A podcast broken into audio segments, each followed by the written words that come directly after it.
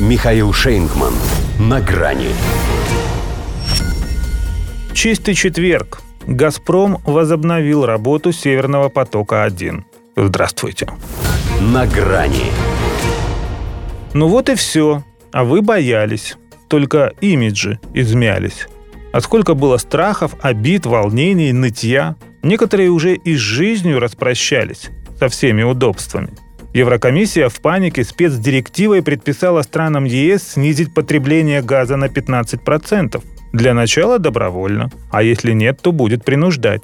62% немцев, бедолаг, следуя рекомендациям властей, и вовсе не домывают.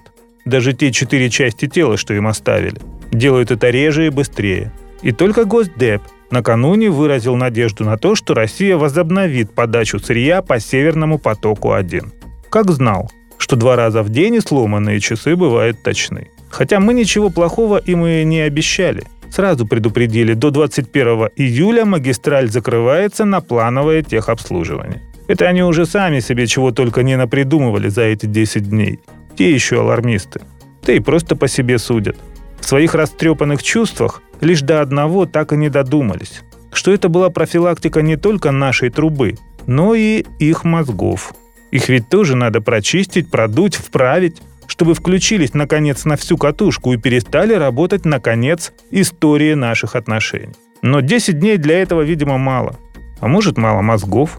И в них настолько все запущено, что их не промывать, а менять надо. В седьмой пакет санкций, правда, газ они не включили.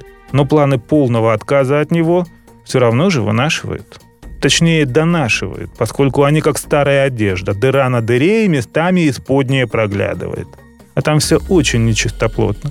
Они же и на стирке теперь экономят. Газопровод, между тем, и после проверки всех его систем заработает не на полную мощность. И не обязательно на те 40%, что он прокачивал до паузы. Во-первых, турбину Siemens нам так и не вернули.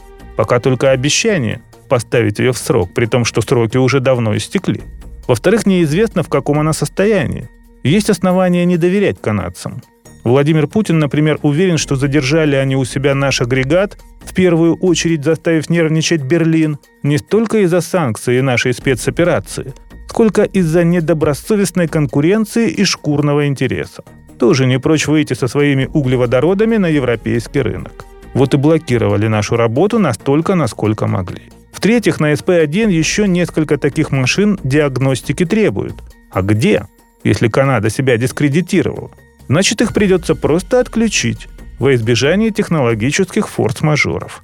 В любом случае, тем же немцам пока должно хватать не только на то, чтобы держать в чистоте подмышки, ступни и то, что у них находится сразу ниже пояса, причем с обеих сторон, но еще и на то, чтобы намылить себе шею. А вот если не поможет, и грязными все равно останутся их мысли, то получится, что они правильно сделали, решив сэкономить на мытье головы. Головомойку им уже устроит сама жизнь. До свидания. На грани с Михаилом Шейнгманом.